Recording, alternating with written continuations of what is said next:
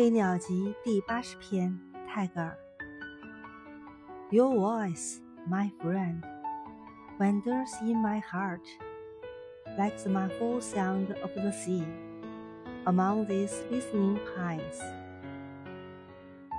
我的朋友，你的语音飘荡在我的心里，像那海水的低吟声，绕缭在静听着的松林之间。